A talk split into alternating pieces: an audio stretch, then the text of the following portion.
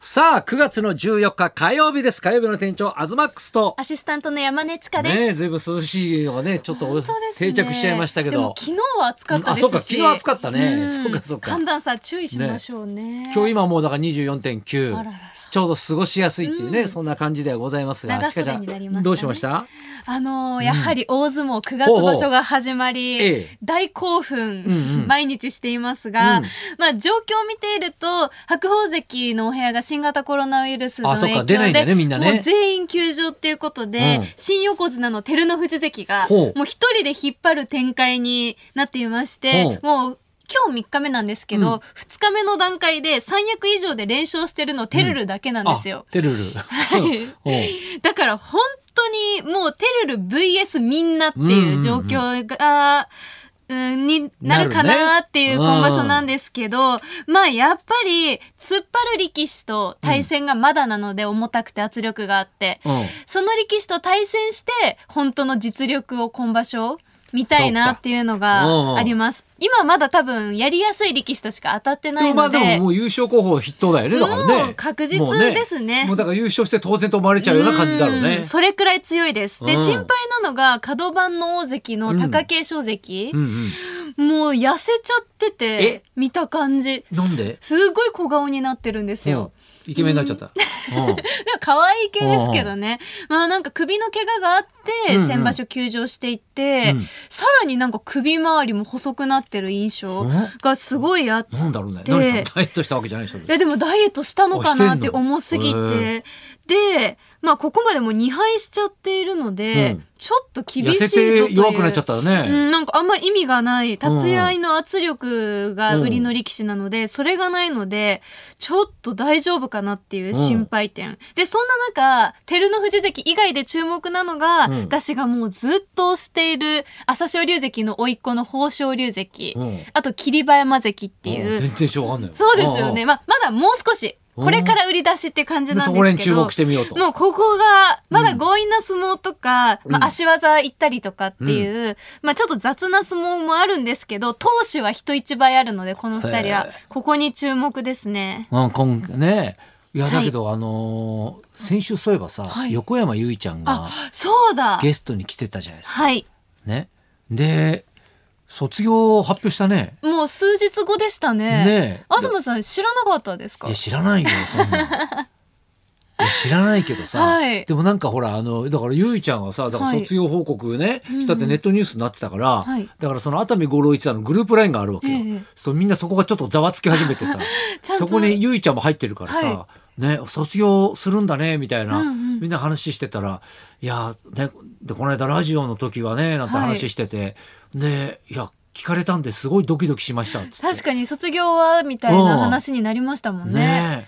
えいやだけどだからね言えなくてすいませんでしたみたいな確かにね感じではあったけどいやでも、まあ、うん私アイドル大好きなので、うんうんこのファンの間の中では、ええあのカップリング曲カップリング曲、新曲の1曲だけ発表されてなかったんですよ、うん未発表の曲があって、うんこれがそのゆいはんの卒業曲になるんじゃないかっていう説がネットではちょっと出てたんですようんだから私なんとなくあ卒業されるのかなっていうのあながんとなくもう分かってはいたんだ、でもまあ確信的ではなかったので、うんあんまり突っ込めないもんね驚きましたけどなんかねうまあ、突っ込まないでよもうにしようって確いうかに今思えばなんかちょっと濁してるかったかなみたいな ねまあその時が来れうばんみたいな感じでしたでももんね。なんか残りのアイドル生活がね、うん頑張ります楽しみますみたいなでも、ね LINE が来てましたよ卒業12月とかです12か月だらからねもう少しね期間はありますかまだあら、るもんね応援できますかあら。とちょっと私的にはね、今週末にちょっとイベントがあるんですよねおそれなんですか浅草のね重鎮がいるんですよはい。蕎麦屋のおかみさんなんですけどどういうことですか重鎮で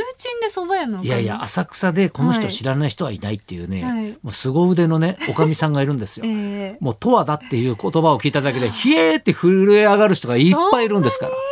はい。いやいや相当な数の人がもう世話になってるし、じゃあ東さんももうもちろん。もちろん世話になってるし、うん金ちゃんも世話になってるしね。あ、そんなに長いで間かつてだって若い頃ね、俺らがまだ二十歳過ぎぐらいかなコンビ組み立てぐらいの時とかも、もうだから浅草に劇場がないってね金ちゃんが言い始めたわけよ、うんそれをこのね浅草の十和田のねあのおかみさんに、はい。ね、ちょっと劇場ないんだよね浅草ねみたいなことを言ったら、じゃあ分かったよなんつって、はいね、当時だから大英の中内さんにさ、はい連絡取ってさ、金ちゃんが劇場欲しいっつってるから作ってあげて」なんつってそしたら本当にできちゃってさ何それでそこでビアホールみたいなの大きいの作ってそこで毎日ショーをやってたりとかそんな一声で立そうよっちゃうんですね。浅草ロックスって知ってる、わかります。有名ですね。今ファッションビルあるじゃん、うんうんこれおかみさんなんですよこれ、ええそれもじゃあ作って。え、いや作ったというかおかみさんが金出して作ったわけじゃないんだけど,、えどういうことこれすごい逸話があって、はい。あのまあ、ちょっと話せば長くなんだけど、はい。おかみさん。んのねはい。旦那さんがいたんですよもう亡くなっちゃったんですけど、うんうん旦那さんに愛人がいたんですよ。はい。ね、 で愛人がいて昔あるあるですね。そうそう昔よ、うんねいて芸者さんだったらしいんだけど、愛人がいてでその旦那さんは、はいあのその愛人のためにパスタ屋さんを出してあげてたんだって。うん。なんでねまた。、家が蕎麦屋やって 愛人にパスタ屋やらしてどんだけ麺好きなんだみたいなね。好きだな。ねはい。で、まあ、旦那さんが亡くなっちゃうわけよ。うんで旦那さんが亡くなっちゃって、はいでその経営も行き詰まっちゃって、うん愛人がちょっと困ったと、んその時におかみさんに泣きついてきたらしいのよ。えー、すごっ助けてくださいと。何それ。ね、はい普通どうしますこれえ普通嫌ですよ。嫌ですよね、うん突き自分の放しねますよねね旦那がね愛人そっち行っちゃっですかて、らねうん、分かったよ困ってんだろっつって助けたん ですよ意味わかんない。これすごくないですかこの懐の深さすごーそんな人いるの。で面倒見てあげて、ええねこう何救ってあげたらしいんですね、でこの話がすごい話じゃないですか、うん。ね旦那のね愛人を助けるっていうのが、うんこれがニューオータニの社長の耳に入ったらしいんですよえー、それまたすごいな。うんうんでその大谷さんが、はいそんなすごい人がいいんだっつって、うん会ってみたいって言って会って、えーでそこでなんか付き合いができて、はい。でなんかねあのーいろいろ話してるうちに、はい浅草の復興をねになんかね、うんちょっといろいろやりたいことがあるんだけどって言って「よし分かった」って言って、うんね、ロックスのあたりとかねあそこら辺土地を何十億かかけてやば大谷さんが買ってえ、だってその大谷さんと狼は別に付き合うっんたうんりとかじゃないいやいやないんですよないなね。普通そういうんにじゃな仲いよ。良だくかなって。らそういう逸話を聞いて、すごい人がいいんだなっつって、 はい。んで、うんあそこに、だから浅草がだからもうちょっと盛り下がってたのよう。ーん。ね、で、復活したいっていうんで、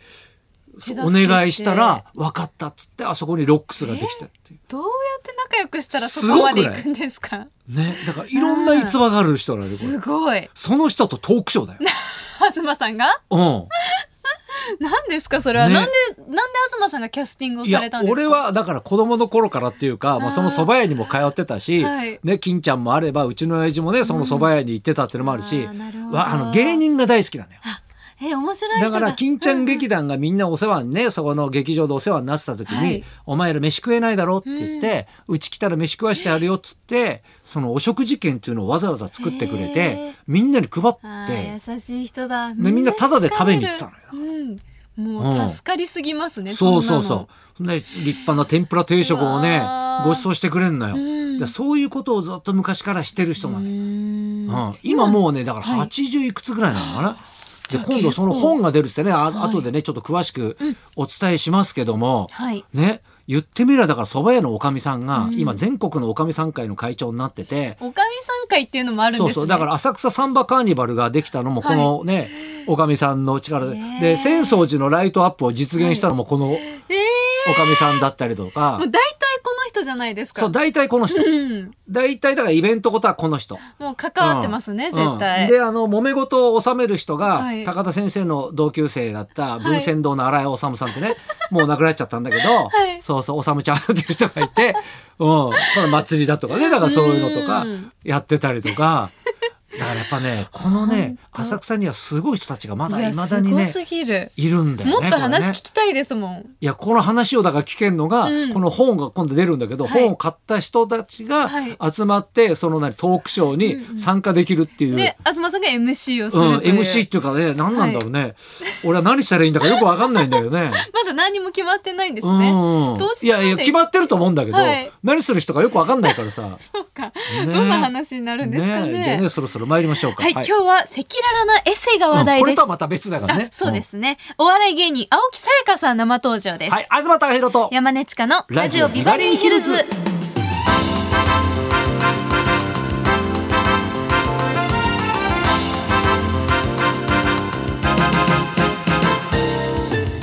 トはお笑い芸人の青木さやかさん、うどこ見てんのよの決め台詞でどこ見てんのよあすごもいうちゃんと強くやってくんないとねちゃんと次から言いますすげえびっくりしね一躍人気者になりました、さらにお笑いだけでなくテレビドラマや映画舞台と女優としても大活躍です今年には自らの経験を赤裸々に綴ったエッセイをまとめた書籍を出版するなど精力的な活動を見せています、い青木さやかさんこの後12時からの生登場です、はいそんなこんなで今日も1時まで生放送生放送